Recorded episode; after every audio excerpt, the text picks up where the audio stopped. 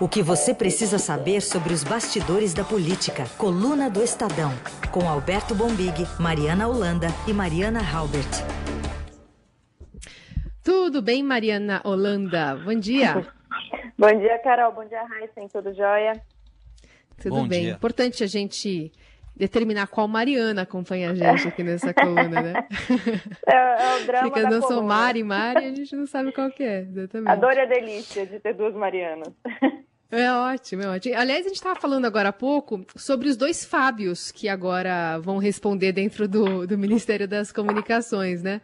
Começar com esse assunto, porque o presidente Bolsonaro anunciou a recriação, então, desse ministério e a indicação do deputado Fábio Faria, do PSD, para o cargo. E apesar da filiação do futuro ministro a um partido né, do, do, Centrão, o presidente alega que foi uma escolha pessoal dele. Justificou o nome escolhido, admitindo que Faria eh, não tem experiência na área, mas uma boa relação com o dono do SBT, Silvio Santos, de quem é genro. Vamos ouvir. Ele não é um profissional do setor, mas tem conhecimento, até pela vida que ele tem, né? É, junto aí a, a família do Silvio Santos. E a intenção é essa, é otimizar e botar o Ministério para funcionar nessa área que estamos devendo há muito tempo uma melhor informação. Mari, isso no mesmo contexto em que é, a gente observa até alguns apoiadores do próprio presidente o relembrando que prometeu durante a campanha 15 ministérios, né? Não 23. É, exatamente. Parece que ele passou um pouquinho da conta. Ele até fez uma meia-culpa ali nessa fala dele na frente do Alvorada. Ele falou: é, a gente é uma exagerada, mas é que o Brasil é um país continental, não sei o quê. A gente já ouviu isso antes, né? Outros, outros presidentes também tentaram cortar ou nem tentaram e sempre falaram: o Brasil é um país muito grande. Mas, enfim, é, o que acho que dá para falar dessa história do Fábio Faria é que foi, de fato, uma jogada muito boa do presidente do ponto de vista político, é, em especial por três motivos. Primeiro que o, o, Fábio Faria tem um perfil, quando a gente fala Fábio, agora vai ter que falar Fábio Faria, né? Porque são dois Fábios, né? Como você falou. Isso. O Fábio Faria ele tem um perfil que é muito conciliador, ele se dá bem com todo mundo. Ele é um cara que é super conhecido na Câmara, já está no quarto mandato. Foi elogiado publicamente pelo Rodrigo Maia. Ele tem trânsito muito bom com a imprensa. É um cara que sabe botar panos quentes. Ele tem ajudado a, a, a nessas, enfim, caneladas, talvez, entre o Congresso e o, o Planalto. Ele tem sempre ajudado, conversava muito com o presidente. É, o segundo ponto que eu acho que é importante destacar é que, apesar de ser uma indicação pessoal do Bolsonaro, de fato é, ele é muito próximo do Flávio, ele teve o aval do Carlos, ele é próximo da família. Ele é próximo ao Ramos também. Enfim, o segundo ponto que eu acho que eu destacaria é que ele é do Centrão, isso a gente não pode esquecer. Ele é do PSD, do Kassab. Não foi uma indicação de partido, como era feito é, outrora, mas de fato ele é de um partido importante, um partido que já é historicamente teve no Ministério de Comunicações, o próprio Kassab, né? Então é mais uma, uma jogada que você consegue compor com os novos aliados, é um perfil bom que você consegue dialogar com a imprensa. E o terceiro pilar dessa, dessa indicação que eu acho legal a gente destacar para o nosso ouvinte é que o, o entorno do Bolsonaro ficou sabendo, estava preocupado com algumas investigações, uma, uma lupa que estava sendo passada nas contas da SECOM. Porque, como a gente sabe, a SECOM agora, ela muito provavelmente vai para o Ministério das Comunicações, porque o outro Fábio, o Weingarten, o Fabinho, né, como eles chamam no Planalto, virou secretário executivo do Fábio Faria nesse novo ministério.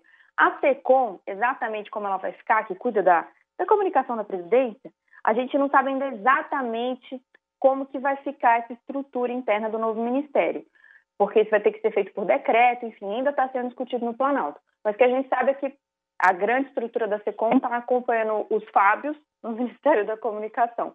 E o entorno do presidente estava preocupado com essas investigações nas contas, que nem a gente viu o Ministério Público já abriu uma investigação com, a, com o uso de verba publicitária, porque, enfim, é, que nem foi amplamente noticiado, que tava, é, eles estavam noticiando em saíram propagandas da Previdência em canais que supostamente divulgam fake news. Então, assim, o pessoal está falando, vamos, vamos blindar um pouco o presidente desse tipo de coisa? Joga para lá, sabe? Então, acho que foi, co uhum. compôs uma, uma jogada importante aí para o presidente Bolsonaro nessa semana. por outro lado, pode vir mais um ministério, né, Mari? Pode ainda ressurgir o Ministério da Segurança Pública, aí já seriam então 24, se entrar mais esse, né? É isso aí, seriam 24. É, a, questão do Ministério da Segurança Pública, o que eu acho que vale destacar é que não está pacificado ainda dentro do governo. É, o que, que acontece? O presidente ele tem acenado para a base dele da bancada da bala, porque essa é uma demanda de fato histórica da bancada da bala, voltar com o Ministério de Segurança Pública, que nem teve no governo Temer. Mas dentro do Planalto e no próprio Ministério da Justiça, isso é visto com muitas ressalvas. É, alguns, alguns ministros palacianos são contrários, eles acham que não tem motivo. Semana passada a gente conversou com o Mourão para a coluna do Estadão o ouvinte pode até checar lá a entrevista completa, e ele fala que se fosse recriado, seria de fato, ele admite que seria é, recriado um ministério para acomodar os aliados do presidente, se eu não me engano, ele usa até, inclusive, esse termo, acomodar. É, e, de fato, já tem nomes circulando, como Alberto Fraga, que é amigo do, do Bolsonaro, mas o próprio ministro André Mendonça, que é o ministro da Justiça, que hoje também é da Segurança Pública, ele está assim, com, vendo isso com muitas ressalvas. É, ele até deu uma entrevista essa semana. A gente tinha noticiado na semana passada que a cúpula do Ministério da Justiça também não quer. Então, é uma coisa que ainda não está pacificada. O que eu ouvi é que, muito provavelmente, durante a pandemia, isso não deve acontecer. E esse ano também, isso ainda é visto com muitas ressalvas. A não ser que o Bolsonaro passe o trator dele, a caneta BIC dele lá, e de fato resolva criar o 24. Muito Mais bem. um. Mais um. Oh, aliás, Maria, eu estava olhando aqui as redes sociais do novo né, ministro das Comunicações. Ele teve já que justificar fotos que ele tirou no passado com Lula e Dilma. E aí, ele escreve assim, ó, aos brasileiros, com 57 milhões de eleitores, votei no presidente Bolsonaro por estar insatisfeito com partidos que polarizaram e comandaram o país até 2018.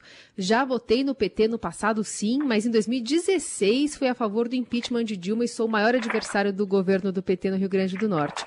Demorei, mas entendi a ameaça de um Estado aparelhado e que representa para a sociedade. É, a verdadeira democracia é conviver com as diferenças e aceitar a opinião de milhões de brasileiros que, como eu, querem ver as propostas de campanha de Bolsonaro implementadas. Quero um Estado liberal, ó. Ele foi, foi fundo. Ele só esqueceu que uma das propostas de campanha era justamente não ter muitos ministérios, mas enfim, tudo é. bem. A, a, a, questão é que ele já teve que se justificar, né, Mari? Nossa, Carol, é, olha, eu vou te falar uma coisa. Se tem algum 24 ou 25 futuro ministro ouvindo a gente, eu vou dar uma dica pessoal aqui de Mariana Holanda. Faça Vai. uma limpa no seu Twitter antes de assumir uma cadeira. você está sendo cotado, dá uma olhada, vê se tem talvez uma foto. Assim, o, o, passado dele, todo mundo sabe do Fábio, isso obviamente é voltar. A gente sabe que ele fez campanha para Dilma, para o Lula, que ele era de conselho, que ele tem foto. Isso volta, isso não tem como apagar. Até porque não é na intenção de ninguém deletar passado de ninguém. É. Agora, é, para a militância, em, especial militância bolsonarista, isso pega muito mal, sabe? Então, assim, dá uma. Ah, evita essa dor de cabeça, talvez uns tweets mais polêmicos, porque eles resgataram, ontem a gente deu até essa nota na coluna, a militância resgatou as coisas assim mais antigas, uns tweets de 2010, Parece que, assim, aquelas polêmicas antigas, sabe? Que o pessoal fica resgatando o tweet antigo do Neymar ou de, de, sei lá quem e fica pegando esses posts antigos. Mas o fato é que ele, de fato, tem um passado muito petista, mas ele tem sido muito alinhado ao presidente, enfim, nesses, desde o começo do governo. É bom ressaltar, desde o começo do governo. É, mas tem outro. Nesse, nesse tweet que você viu aí, eu também vi, Carol, de manhã. Acho que vale destacar uma outra coisa.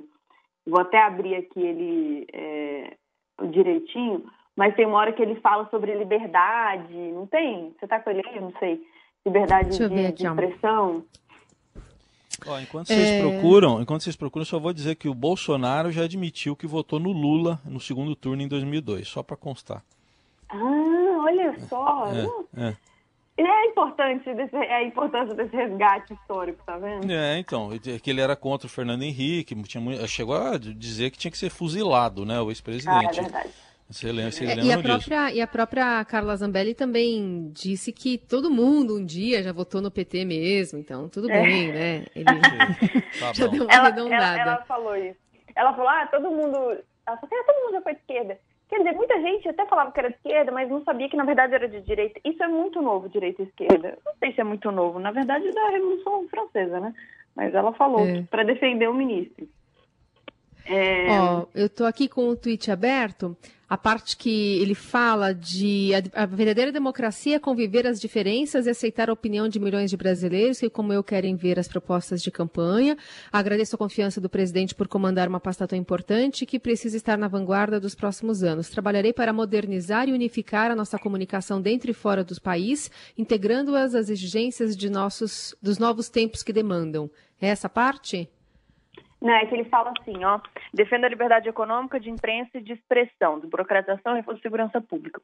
É, quando ele fala de expressão, é, enfim, é importante, e ele fala depois também de unificar a nossa comunicação dentro e fora do país, ele foi, uhum. foi ele, enfim, o, o, Ministério foi refundado, o discurso oficial é que é de fato para reestruturar a comunicação, que todo mundo sabe, é muito ruim no governo.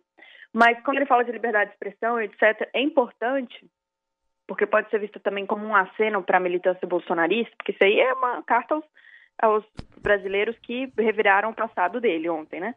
Então, uhum, uhum. tem essa parte de expressão é que o pessoal encontrou num passado não muito distante, no ano passado, especificamente, um projeto de lei dele em que ele sugere, sugere não, ele determina nesse projeto que as redes sociais exijam um CPF para abrir uma nova conta que estão algumas pessoas no Congresso que defendem isso, que é para evitar criação, proliferação de robôs nas redes. E dá para imaginar, claro, que a militância bolsonarista não gostou nada disso. Eles são muito preocupados com, essas, com qualquer tipo de projeto de lei que regulamente redes sociais, enfim. Então ele também apanhou por causa disso. E ele é o futuro ministro da comunicação. Então você pode imaginar já como é que o pessoal revirou a vida dele. Só para constar também que o dono do PSD, o ex-prefeito Gilberto Kassab, também é um democrata que estava lá no governo Dilma e rapidamente virou a chavinha e foi ser democrata no governo Temer, né? É verdade, verdade, bem lembrado. Bem lembrado. É isso. É o resgate histórico. Muito obrigada. É o segundo resgate bom lembrado. É, são todos democratas, né? todos, todos democratas, é verdade coluna do Estadão, hoje com a Mariana Holanda, falando com a gente direto de Brasília. Bom, semana que vem começa o processo de impeachment do governador do Rio, Wilson Witzel, e a abertura da ação foi aprovada agora, nessa semana, pela Assembleia Legislativa, por apenas 69 votos a zero, e as acusações envolvem supostas irregularidades na compra de equipamentos e na construção de hospitais de campanha durante a pandemia do coronavírus. O governador nega essas acusações. Agora, a aprovação da abertura do processo uniu de petistas a bolsonaristas lá na Alerj e acabou expondo a fragilidade de Witzel, que não tem uma base parlamentar na casa. É, o balcão, será que vai funcionar ou está realmente difícil dele reverter, Mari? Olha, é, eu vou deixar um ex-aliado dele falar por mim. Ele disse que o Witzel está muito parecido com a Dilma. Então, isso, isso, isso, resume bastante a situação dele, que não está fácil. Né? O governador ele conseguiu se isolar de todo mundo, conseguiu vários é, ex-aliados. É, inclusive, esse ex-aliado me falou assim: é, isso vai ser um aprendizado muito importante para o Jair Bolsonaro, que assim continue conversando com o Centrão é um incentivo positivo para ele de falar assim, olha, construiu sua base, porque o Witzel não fez isso e olha a situação que ele está agora. Bom, o processo começa na semana que vem. Ele diz que vai ter direito. Bom, ele vai se defender, mas uh, só um detalhe que os quatro uh, parlamentares lá do partido dele também votaram a favor, né, do, do processo. Parece que já, já criou uma expectativa de poder no vice aí, né? Acho que quando cria expectativa do poder no vice, a coisa se complica. É, o vice não gosta de ser decorativo também, né? Nesse caso, é, o pessoal fala que, que, o vice dele, que também é do mesmo partido, do PSC, o Cláudio, ele tem um perfil muito diferente do Witzel, ele é um cara muito tranquilo, que dialoga muito, Então já tem uma expectativa. Esse impeachment ele uniu desde PT até a própria base, assim, suposta base, o próprio partido do, do Witzel. Então, é, já circulam até umas teorias conspiratórias no entorno do Witzel. O pessoal acha que talvez o próprio partido, o próprio PSP, PSC talvez tenha armado. O fato é que ele não construiu uma base. A gente está no meio de uma pandemia. O Rio de Janeiro está, de fato, um caos. Está muito difícil. Então, o governador vai ter muita dificuldade de conseguir é, dar a volta por cima nessa história. Mari, vamos falar um pouquinho sobre a semana que também marcou mais um embate né, do, do, governo com o Supremo Tribunal Federal, só que dessa vez sem resistência por parte do Palácio. Ministro Alexandre de Moraes determinou a divulgação completa dos dados sobre a Covid-19. Bom lembrar que desde sexta passada o Ministério da Saúde vinha omitindo as informações integrais, deixando, por exemplo, de considerar no balanço as mortes que não tinham ocorrido exatamente nas 24 horas anteriores.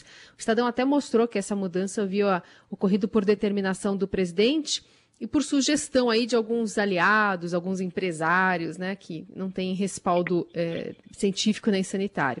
Mas por causa dessa maquiagem dos números, a gente também teve uma união de veículos de imprensa que formaram um consórcio para obter os dados diretamente das secretarias estaduais e desde então, então, Estadão, Globo, G1, Extra, Folha de São Paulo e UOL estão trabalhando nessa nessa toada, né, de, de acabar dando uma, uma versão mais fidedigna sobre o avanço da pandemia aqui no Brasil. Então, queria é, entender contigo né, os impactos políticos dessa decisão do Supremo e se há algo positivo também para destacar nessa semana do presidente. Olha, Carol, essa, é, essa novela dos dados do Covid, que começou, vocês lembram bem, na sexta-feira à noite, é, aliás, acho que foi na quinta noite, né? Mas sexta-feira eles tiraram o portal da Covid do ar e, deixou, e deixaram dois dias fora do ar. É, enfim, o, o, que o que o Pazuello falou para secretários, gestores estaduais, é que era importante, que eles queriam dar maior destaque para um número de é, mortos nas últimas 24 horas, porque estava pegando notificações de outro. Tem uma questão técnica aí também. Tem questão política, que nem o, o Estadão noticiou que o presidente queria os números abaixo de é, mil, mil mortes por dia, como se isso fosse uma coisa controlável do ponto de vista do querer, né? Se as pessoas quisessem, conseguissem controlar isso. Não é assim que funciona. Uma pandemia, em especial essa que está, de fato, é, muito complicada. Então, tem essa questão dos dados, é, o que os gestores falaram para ele, gestores estaduais que têm uma interlocução muito boa para ele, foi: olha, você não precisava ter tirado o painel do ar para fazer essa, essa modificação, e você, em especial, não devia ter tirado o histórico de morte ele, o que o Ministério da Saúde fez foi de fato uma maquiagem. E que bom que o consórcio de imprensa existe, que bom que o CONAS, que é o Conselho de Secretarias Estaduais, também se mobilizou para começar a soltar os próprios dados. Mas acho que o que a gente pode depender dessa história é que, de fato, os números agora vão estar sempre em dúvida. Por mais que o Ministério da Saúde agora tenha conseguido se alinhar é, com a decisão do Supremo, o, o que foi feito é que ninguém assim, não, não tem mais a, a vericidade, não é uma fonte única de dados, que nem era antes, que todo mundo ficava esperando para ver quantos mortos tinha. Colocou em questão. Então, a gente tem mais de uma fonte agora, fica em questão, fica a dúvida. É, e então, por mais que tenha essa decisão, é, é muito triste do ponto de vista do combate à pandemia, né? Só para atualizar, que acabou de sair aqui o balanço do consórcio de imprensa, pelo menos uma notícia, não sei se dá acho que dá para chamar de boa, o número de mortes não aumentou das 8 da noite de ontem para as 8 da manhã de hoje, continuamos com 41.058. O número de casos é que chegou a 800 e 845 mil uh, e agora são 33 a mais em relação a ontem à noite, né? Passando de 845 mil com 33 a mais. Mas só para, queria falar um pouco da semana que está terminando é, agora também. É, tem a CMP aí que dá poderes para o ministro Weintraub, né? De nomear reitores biônicos temporários e tem muita resistência, né? Lá do Congresso Nacional. Como, como, como é que fica isso, hein? Tem chance de algum desfecho aí semana que vem?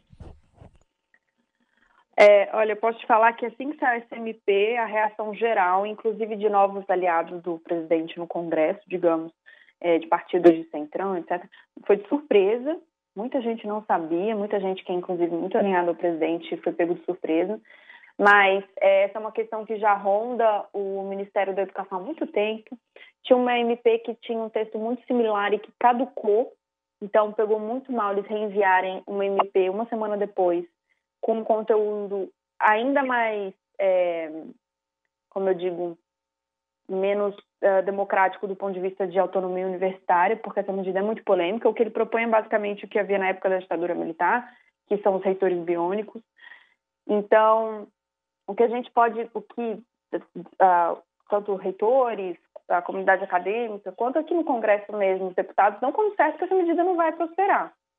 Então, assim, normalmente o que foi feito com essa última MP, que foi editada em dezembro que caducou, eles deixam caducar a medida, quando eles não estão afim também de fazer uma medida mais dura, de mandar devolver, de, de já derrubar ela na primeira semana. Eles só deixam ela no canto caducando. Essa foi tão dura a medida, caiu tão mal no Congresso, que ele, o próprio presidente do Senado avalia devolver, alegando inconstitucionalidade. O próprio Rodrigo Maia já falou mais de uma vez que o governo, se ele quisesse propor essa discussão, não seria por meio de medida provisória. Então, foi criticado já pela cúpula do Congresso. A chance de isso prosperar é mínima. Então, assim, é, de fato, o, com, com, essa medida, é bom lembrar, o Weintraub ele conseguiria indicar é, reitores de 20 universidades federais que vão trocar o comando nesse ano. Muita coisa, né? Muita coisa, muita coisa. Aliás, é, é para não perder aqui o fio da meada, porque acontece tanta coisa, é importante a gente fazer um resumo aqui também nesse, nesse espaço. É, o presidente Bolsonaro, nessa semana, deu ouvidos e até prometeu agendar uma visita no Ministério da Saúde. A gente não sabe se essa visita foi de fato re registrada, mas é, prometeu que uma apoiadora poderia conversar com os técnicos da pasta, porque ela garantia ali nessa conversa com o presidente de que descobriu a cura para o coronavírus. Vim do Paraná. O meu pastor, Jesus me mandou aqui eu trouxe a cura do coronavírus e eu coloco a minha vida à disposição. Eu tenho 38 anos, sou mãe de três filhos, eu não estou aqui para brincar. Deus fala comigo desde os seis anos. Deus quer honrar esse país. Deus quer te exaltar na presença de todos os povos e nações. Só preciso, não preciso que acredite em mim. Preciso que ponha a prova. Podem injetarem o vírus em mim. Eu assumo todas as responsabilidades. Eu trouxe comigo e é tão natural, é tão perfeito, é tão mágico, é tão natural, é tão de Deus que o povo vai dizer que é impossível. Eu te arranjo amanhã para você conversar lá, alguém para conversar com a senhora do Ministério da Saúde, ok? Sim. Pode ser? Sim.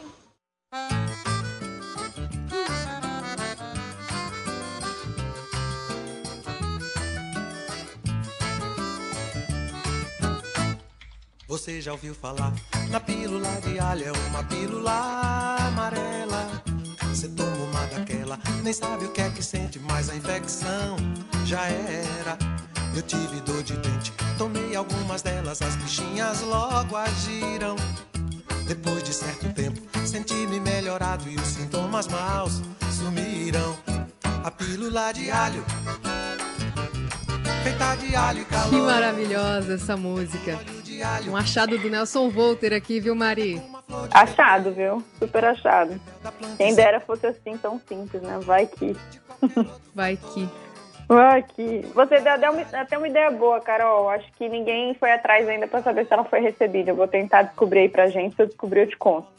Isso, aí você conta pra gente como é que foi essa, essa reunião e a cara dos técnicos. É importante também, tá? Se você conseguir é. registro de uma foto, assim, um vídeo, a cara dos técnicos eh, sanitaristas, enfim, os médicos ouvindo a, a, a moça dizer como o alho é importante, né? E como ele pode aniquilar o coronavírus do corpo humano. Não, claro, que alho é importante todo mundo sabe, até o Gilberto Gil, mas é, que tem propriedades, enfim, mas é, pro coronavírus. E tal, é. Não sabemos se é antiviral também, né? E com essa promessa da Mariana Holanda, a gente vai encerrando aqui o, o espaço da coluna do Estadão no Jornal Dourado. Mari, obrigada, bom fim de semana. Obrigada, pessoal. Bom final de semana, bom descanso. Valeu, tchau. Valeu, tchau, tchau. Você já ouviu falar da pílula de alho? É uma pílula amarela. Você toma uma daquela nem sabe o que é que sente, mas a infecção hum, já era. Eu tive dor de dente, tomei algumas delas, as bichinhas logo agiram.